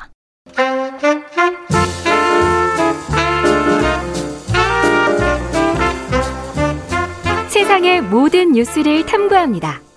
김준일의 뉴스 탐구 생활. 네, 화제가 되는 이슈를 깊이 있게 파헤쳐보는 뉴스 탐구 생활. 세상 모든 것이 궁금한 남자. 네. 김준일 뉴스탑 대표 나와 계십니다. 안녕하십니까. 안녕하세요. 오늘은 어떤 뉴스, 아, 청와대 국민청원 게시판. 예, 청와대 국민청원 게시판이 지금 5년이 5년. 됐잖아요. 이거를 한번 정리해야죠. 정 리도 하고 평가도 네. 하고 근데 지금 정리됩니다. 5월 9일에 닫아요. 그렇죠. 예. 예. 이게 잘 모르시는 분은 음. 뭐 계속 정권마다 유지돼 유지되는 거 아니냐 이렇게 생각하시는데 이게 처음 신설됐었던 거죠, 이게. 문재인 정부 때 처음 예. 신설되고 일단 청와대가 없어집니다. 아시다시피. 그래서 아니, 없어지는 건 아니지. 개방이 되죠. 아니, 그러니까 제가 개- 말하는 그렇죠. 예, 예. 개방이 되는 거죠. 그냥 공원으로서 이제 개방이 되는 거고 예, 좋게 이야기해 주세요. 그, 저기, 저, 국민 속으로. People's House가 되잖아요. 이제 People's House. 그러면 이름을 바꾸든지 뭐 이제 아니 이렇게. 집무실을 People's House라고 그랬던 거 아니에요? 아니 그러니까 어쨌든 청와대 국민청원 게시판이 네. 이름도 바뀌어야 되고 뭔가 그러니까 뒤에 얘기를 할 텐데 People's House는 사실은 조금 좀 어감이 좀 그래요. PH, PH 게시판 뭐 이렇게 해볼까요? 그거는 약간 반지하 같은 느낌이 들고. 아, 예. 일단은 좀 예. 이게 어떻게 시작됐는지부터 좀 설명을 드릴게요. 예. 국민이 물으면 정부가 답한다. 이런 모토로 2017년 8월 17일에 그러니까 정부 출범한 지 100일째 되는 때 홈페이지 네. 이제 청와대 홈페이지를 개설을 했어요. 그래서 요거의 간, 어, 컨셉은 간단합니다. 음. 30일 동안 한 달 동안 20만 명 이상 동의를 얻으면은 청와대가 답한다. 뭐 음. 요런 거예요. 요게 그래서 2011년에 오바마 행정부가 시작한 We the People이라는 예, 사이트가 있었는데 요거를 참고를 해가지고 예. 만들었다고 합니다. 예. 그래서 어저 어저께도 심지어 그 윤석열 당선인의 부산 저축은행 구실 수사 의혹이 요거가 지금 54만 명이 동의했거든요. 아, 그거 청원에 올라왔었어요? 예, 그래서 예. 어저께 청와대가 답변을 했습니다. 아, 그거 수사해라. 아니, 예, 예, 예. 아, 부실 수사 청원이었고. 의혹에 대해서 어. 뭐, 뭐 특검 수사를 하든 뭐 이런 청원이 올라와서 어저께 네. 청와대가 답변을 했어요. 뭐라 그랬어요? 답변이 어렵다고요. 답변이 어렵다는 답변이 굉장히 많았죠, 사실은. 굉장히 많았죠. 예. 그러니까 왜냐하면은 그 내용들을 보면은 예를 들면 이런 겁니다. 시기별로 주요 국민청원 보시면은 음. 2017년 12월에는 가상화폐 규제 반대 기억하실지 모르겠는데 예. 가상화폐 규제를 그때 뭐 세금을 맞아요, 과세를 맞아요. 해내 한해 만에 뭐 이제 실명제로 한해 만에 이것도 이제 있었고 그리고 2019년 4월 뭐 이때부터 해가지고 자유한국당 해산이 올라옵니다. 이게 음. 183만 명이 청원을 했거든요. 예. 그거에 맞불로 더불어민주당 해산이 33만 명이 청원을 해가지고 어쨌든 숫자는 차이가 나지만 둘 다 이제 답변을 청와대가 해야 되는 거예요. 예. 그리고 조국 임명 창, 찬성 예. 75만, 예. 조국 임용 반대 30만, 그리고 기밀 누설 윤석열 처벌 48만, 조국 인권 침해 인권위 조사 22만 이런 식으로 뭐 문재인 대통령 탄핵도 146만 명 올라오고요. 예. 이때 2020년 2월인데 문 대통령 응원 150만 명 이런 식으로 답변을 할 수가 근본적으로 어려운 거예요. 왜냐하면 정치적 의사 표현을 한 거네. 그러니까요. 이게 그냥. 자유한국당 해산에 청와대가 뭐라고 답변합니까? 그거는 헌법에서 그 안 돼요. 안 되죠, 당연히. 예. 근데 그거를 예. 청원하신 분이 모르고 하지는 않았을 거예요. 예. 근데 진짜로 말씀하셨다시피 예. 정치적 의사 표현을 하는 대로 된 거예요. 이게 일종의 선순환 구조가 됐는데 예. 청와대 국민청원 게시판이 언론의 주목을 받은 거예요. 어, 이런 것들에 처음에 음. 막 이렇게 어, 해서 했고. 다- 답변을 하더라라고 예. 하니까 그때부터 언론들이 일종의 단독 경쟁이 붙어가지고 이런 것도 올라왔다, 이런 것도 올라왔다. 막 하면서 서로 막 쓰기 시작하면서.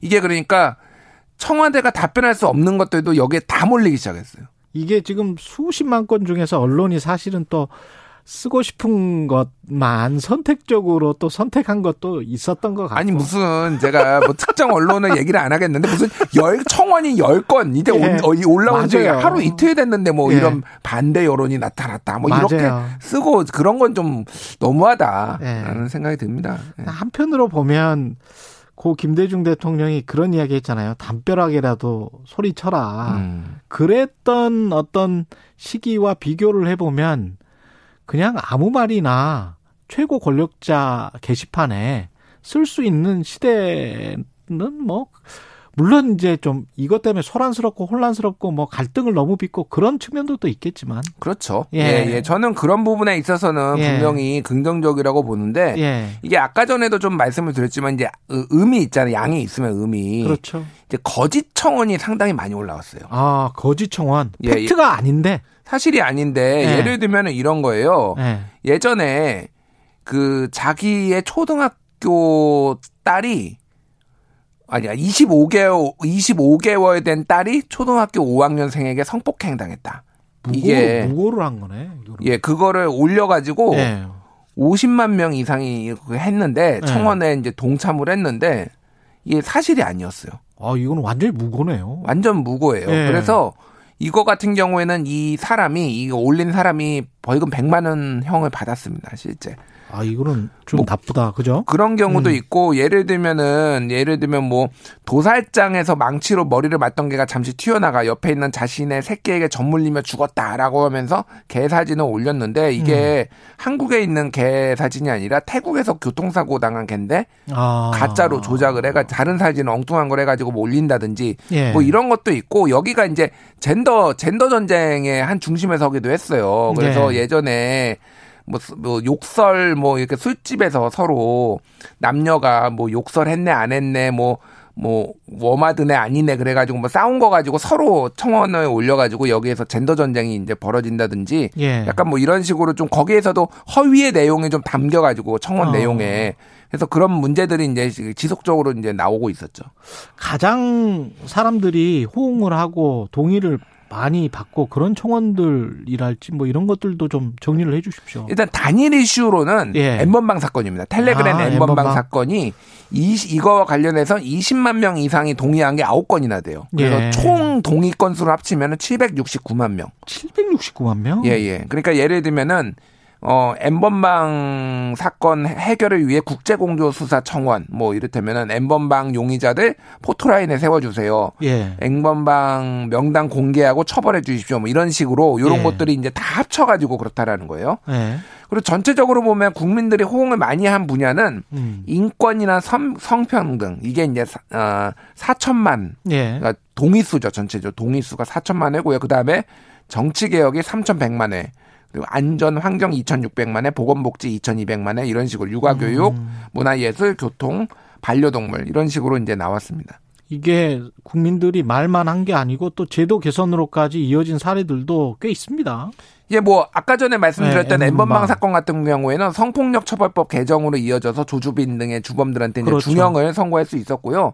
소방직 공무원의 이제 원래 지방직이었는데 국가직으로 전환을 했다든지 경비원 갑질 사망 사건 같은 경우에는 이게 아마 그 저기였을 걸 맞아요. 아파트에서. 어. 아파트 내 차 가지고 이렇게 나와 가지고 막 괴롭히고 뭐그 음. 주민이 예. 그래서 산업안전보건법과 공동주택관리법을 개정한다든지 뭐 윤창호법이라고 하죠 음주운전 처벌 강화, 강화 그리고 민식이법 스쿨존 안전관리 강화 뭐 이런 것들도 다법 어. 개정으로 이어졌으니까 상당히 뭐 이래좀 긍정적으로 볼 수가 있죠. 어떻게 보면 이제 사람들이 실생활에서 느꼈던 어떤 불편한 점, 불안한 점 이런 것들이 아이디어로 나와가지고 음. 제대로 제도적으로 개선이 되고 이러면은 좋은 거죠. 근데 이제 그 그런 좋은 점도 있었지만 부정적인 측면도 아까 말씀 음, 드렸다시피 이제 그런 것들이 있었죠. 좀 혼란스럽고 너무 갈등을 조장하는 것 아니냐 뭐 이런 것도 있었죠 분명히. 그러니까 이게 이제 여야 진영 대결 특히 예. 이제 조국 전 장관 임명을 시작을 음. 해서 그게 분기점이었던 것 같아요. 예. 그때부터는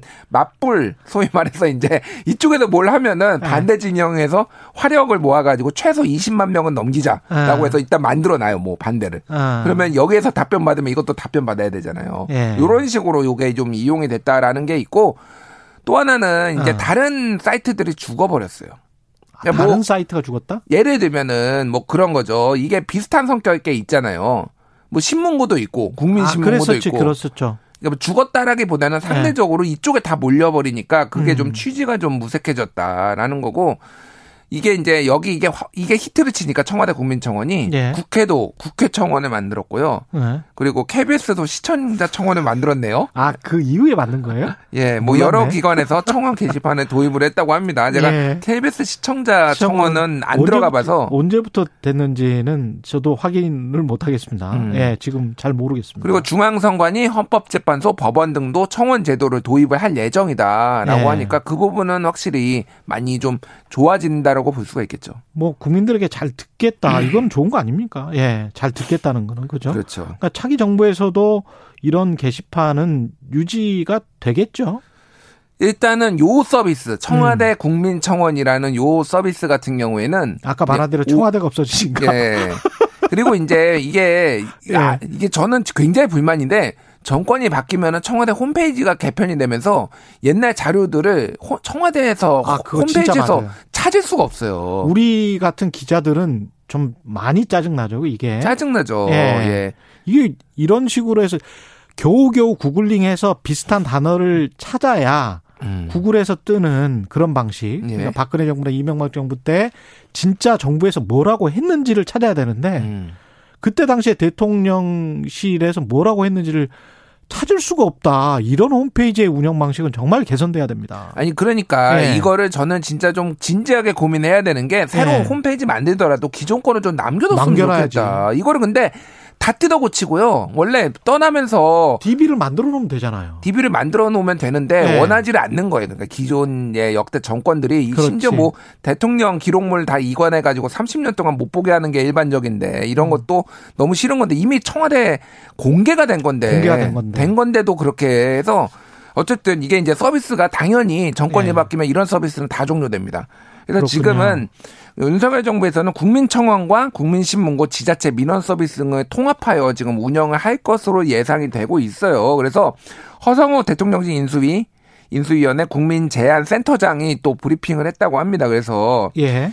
이게 이제 어디다 해야 되는지 문재인 정부가 이제 이런 게 잘한 거 있는데 너무 많았다라는 거예요. 청와대 국민청원, 광화문 1번과 국민신문고 지자체도 다 민원이 이제 이- 뭐 접수하는 데가 있다 보니까 좀 혼란을 겪었다. 그래서 쉽 게 민원을 할 수 있는 단일 창구를 만들겠다라고 예. 이제 판단을 했다라는 거예요. 그래서 만들겠다는데 이게 언제 어 뭐 만들어질지는 아직 이제 모르는 거죠 지금. 예. 그리고 사이트 활성화라는 측면에서 봤을 때는 음. IP 주소랄지 뭐 이런 것들을 아까 DB 데이터베이스 문제도 그렇고 그대로 가져가서 음. 뭐 디자인을 바꾸는 거는 상관없겠죠. 근데 이제 그런 것들을 계속 쌓아놓는 게 기록이 있는 나라로서 선진국들은 다 그렇거든요. 그러니까 그 IP 그 도메인만 이제 청와대로 그렇죠. 하지 않고요. 뭐 예. 이를테면은 문재인 정부 검색을 한글로 하면은 그럼요. 뭐 문재인 청와대가 나오면 그걸로 갈 수 있게만 이렇게 유지를 해주는 게 좀 필요하지 않나. 충분히 그렇게 할 수 있어요. 예, 예. 국민들은 이 긍정적으로 평가를 하고 있습니까? 이게 이제 조사를 세 번을 했는데 2020년, 21년, 22년 청원제도에 대해서 어 굉장히 긍정적입니다. 음. 청원제도를 알고 있다는 78, 79, 80으로 점점 늘어났고요. 예. 효과적이다는 68, 66, 69 그래서 어. 이것도 상당히 높고요. 예. 그리고 참여 경험, 청원이나 동일한 게 61, 63, 68 그래서 68%면요. 예. 전 국민의 3분의 2가 이거를 그렇지. 경험을 했다는 거예요. 예. 그럼 상당히 이거는 효과적이고 예. 성공했다. 성공한 서비스다 이렇게 볼 수가 있는 거죠. 아까 이, 이거는 뭐 DB를 좀 넣어 놓자. 그리고 음. 이제 단점을 보완할 수 있는 어떤 제도 같은 거 차기 정부에 제안한다면 어떤 게 있을까요? 일단은 음. 저는 그러니까 무조건 정부가 바뀌면은 다 음. 뜯어 고치는 거 별로입니다. 잘한 거는 저는 이거 잘했다라고 보거든요. 예. 그러면 이거 거의 그대로 그냥 가져가서 한번 해보는 건 어떤가. 예. 뭔가 차별화를 하려고 하면은. 뭔가 안 좋은 게 나와요. 어쩔 때는. 그렇습니다. 예, 이거는 예. 이렇게 호평을 받았으면은 이 정도는 보완만 단점만 보완해 가지고 팩트 체크 기능 기능이라든지 이런 것들 좀 강화를 하고 예. 그러면서 그대로 가져가면 어떨까 그런 생각이 듭니다. 그러니까 반대를 할 때하고 직접 집행을 할 때하고 좀 상황이 바뀌는데 아까 재건축 같은 경우도 일기 신도시든 뭐 재건축이든 순차적으로 하겠다라고 이제 인수위가 이야기를 하잖아요.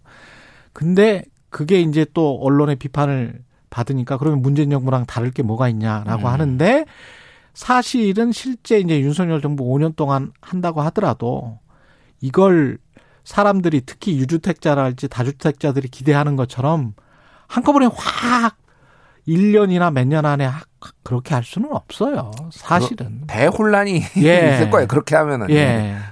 그 순차적으로 하는 하는 방법밖에 없고 그거를 조금 좀 스피디하게 할 수 있다. 뭐 그 정도겠죠. 음. 예. 말씀하신 대로 할 수 있는 것들만 하고 책임질 수 있는 것들만 책임 책임 있는 발언만 하는 그런 게 좋을 것 같습니다. 5025님이 청와대 게시판 장단점이 있었지만 그래도 국민들의 답답하고 억울한 점을 많이 들어주긴 했어요. 계속 운영됐으면 좋겠네요. 이런 말씀하셨습니다. 예, 지금까지 김준일 뉴스톱 대표였습니다. 고맙습니다. 감사합니다. KBS 일라디오 최경영의 최강시사 듣고 계신 지금 시각이 8시 45분입니다.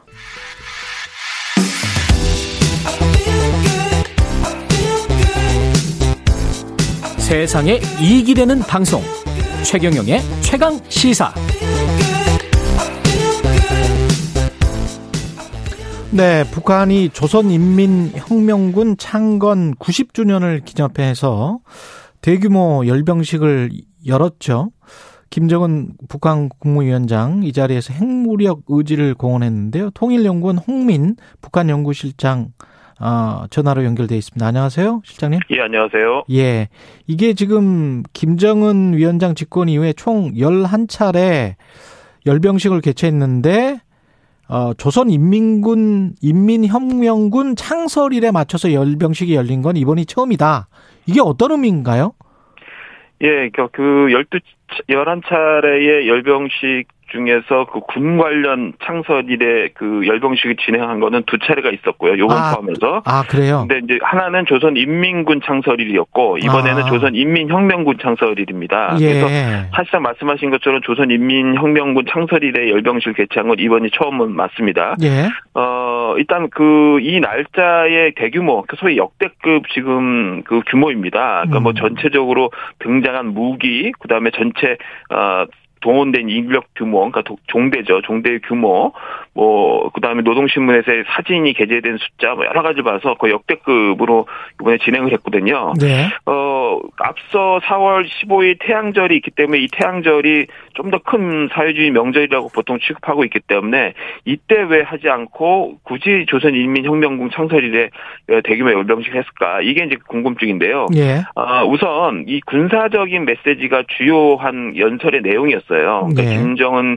국무위원장이 이번 열병식을 통해 연설한 내용은 주로 다른 대외적 메시지의 직접적인 메시지보다는 자신의 군사적인 의미를 부각시키는 쪽에 메시지를 어, 집중을 했습니다. 그렇기 때문에 이런 메시지를 내보낸 데 있어서 태양절보다 어, 김 김일성 탄 생일보다는 이렇게 이제 항일 무장 투쟁이 시작됐던 지- 그 기념일 아. 여기에 맞춰서 오히려 하는 것이 군사적 메시지가 나가는 데 있어서 더 어, 적절하다, 효과가 더 크다라고 본 것 같고요. 음. 어 그리고 또 이 열병식이 항일 유격대 창설일에 맞춰서 이제 역대급 무기를 동원해서 이제 이렇게 보여준다는 측면에서 항일 빠치산 전통과 현대적인 국방력 강화를 연기하는 어떤 음. 역사적 효과, 환기 효과를 상당히 노린 것으로 어, 보여집니다. 군사적 메시지라고 말씀하셨는데 김정은 국무위원장이 핵이 전쟁 네. 방지라는 하나의 사명에만 속박돼 있을 수는 없다. 이거는 핵을 쓸 수도 있다. 뭐 이런 이야기인가요? 어떻게 해석해야 되나요? 예, 뭐 핵- 소위 쉽게 얘기하면 내가 핵을 언제 사용할지 이걸 보통 이제 보통 핵 독트린 또는 핵 교리라고 보통 얘기를 하는데요. 예. 어, 이 교리상에서 일정한 변화를 시사한 것입니다. 그러니까 기존에 2013년부터 북한은 핵 보유국 범, 핵 보유국 지위에 관한 법령을 제정해서 자신이 그 법령을 통해서 어떤 때 핵을 사용할 수 있는지에 대한 그 소위 운영 노- 교리를 어, 제시를 해왔습니다. 음. 그 내용은 이렇습니다. 어, 핵을 보유한 국가 가 자신을 공격할 때 그 공격에 대응해서 자신도 공- 핵으로 공격할 수 있다. 아, 이렇게 이제 소위 어, 핵 교리를 정해 놨습니다. 예. 어, 그렇기 때문에 사실상 핵으로 공격 받아야지만 그렇죠. 자기 쓸 수 있다는 논리로 이제 설정이 돼 있었고 선제적으로는 뭐 이- 안 한다. 예. 그렇죠. 예외 조항, 예외적인 것 중에 하나는 핵을 보유하지 않은 국가라도 핵 보유 국가가 야합을 하고 어. 음모를 같이 해서 공격할 때는 그 국가 역시도 공격할 수 있다라고 이제 되어 있습니다. 예. 근데 기본적으로는 비핵 국가에 대해서는 공격하지 않겠다. 뭐 이게 이제 자신들의 교리였는데 예. 어, 주요하게 이 교리는 억지의 개념입니다. 상대가 미리 그렇죠. 공격하지 못하도록 억지하는 데 목표를 두고 있었는데 전쟁 억지. 예. 예, 이번 연설에서 바로 제1 사명이라고 얘기한 게 바로 억지에 관련된 것이죠. 예. 어, 상대가 공격 못하게 미리 사전에 억제를 하는 느낌, 음. 어, 의미죠. 그런데 제2 사명으로 자신의 근본 이익을 침해하는 문제에 대해서는 어, 제2 사명을 쓸 수도 있다. 이렇게 이제 얘기를 한 거예요. 예. 그 말은 결국 뭐냐면 제2 사명에 대해서 구체적 언급은 하지 않았어요. 그리고 근본 이익이 도대체 뭔지, 그 근본 이익이 침해라는 게 뭔지에 대해서는 구체적으로 얘기하지 않았어요. 근데 다만 우리가 맥락적으로 봤을 때 선제적으로 핵을 사용할 수 있다라는 의미를 상당히 내포한다고 봐야 됩니다. 그러니까 근본 이익이라는 것이 북한의 어떤 뭐 군사적인 북한이 군사적 위협을 당하는 문제, 예. 국가- 국가 적인 어떤 존엄이 훼손되는 문제 여러 가지가 아마 포함될 수 있는데 예. 이 아- 이것을 건드렸을 때는 자신도 핵을 선제적으로 사용할 수 있다라는 것을 굉장히 공공연하게 지금 암시하는 듯한 이제 말, 말이 나온 거거든요. 예. 자, 그렇다면 이게 왜 나왔느냐. 그 요 자체만 보면은 마치 북한이 갑자기 핵교리를 바, 공세적으로 바꾼 것으로 이제 보여지는데 예. 최근에 맥락적으로 보면은 미국이 어, 핵태세 검토 보고서 NPR을 3월 30일 날 아, 발표한 바가 있습니다. 예. 근데 그 내용에도 사실상 어, 극단적 상황 안에서 어 미국도 선제적으로 핵을 사용할 수 있다라는 아. 이제 기존의 교리를 계속 유지를 했어요. 예. 원래 이제 바이든 대통령이 어, 후보 시절에 공약한 게 뭐냐면 예. 아, 핵으로 공격받을 때만 핵을 쓰겠다라는 식으로 기존의 핵 독트린을 바꾸, 바꾸겠다고 했는데 예. 바꾸질 않고 그냥 기존대로 어 선제적으로 핵을 쓸 수 있는 공간을 열어놓은 거예요. 이제 여기에 대해서 북한이 비난을 했고 또 최근에 음. 이제 한미의 북핵 공조 또 한미 간의 확장 억제력에 대한 어, 강화 움직임 뭐 이런 것들이 결부되다 보니까 북한이 여러 가지로 이제 압박 신호를 받은 것으로 보여져요. 그래서 자신들이 미국에 대해서 최소 억제력을 가져야 되는데 예. 실제 그 억제력을 갖고 있지는 못하거든요. 왜냐하면 대륙간 탄도미사일도 기술적으로 아직 매- 굉장히 미비하고 어 여러 측면에서 핵탄두를 전술화하는 측면도 아직은 좀 미비한 상황입니다. 그래서 억제력을 갖고 있지 못하고 압도적인 미국의 해구산 아래서 사실상 어, 핵, 핵 억제력 안에서 사실상 있기 때문에 북한 입장에서는 대미 최소 억제력을 갖고 있다라는 것을 뭔가 가시적으로 또 언어적으로 보여줘야 되는 측면에서 상당히 일부러 그 근육을 부풀리듯이 음. 그 자신의 핵교리를 상당히 공세적인 것처럼 이제 표현을 한 것이 아닌가 이렇게 음. 생각해 볼 수 있을 것 같습니다. 이게 새 정부 출범 바로 직전인데 그런 어떤 시점과도 맞물리는 어떤 새 정부에 대한 경고, 견제 이런 의미도 있습니까? 예, 뭐 물론 일차적인 것은 이제 미국의 관 미국에 대한 메시지가 가장 강렬하다고 봐야 됩니다. 예. 어, 워낙 이제 미국의 확장 억제력 강화 움직임이 이제 한미 동맹을 좀 더 더 강화하고 어, 군사적 한미의 어떤 연합적인 군, 군사 태세를 더 강화하는 쪽으로 이제 움직임이 가, 고 있고 예. 또 한국의 전력 증강이 예사롭지 않죠. 굉장히 빠른 속도로 어, 중장기 계획 아래서 한국의 전력 증강이 이루어지고 있습니다.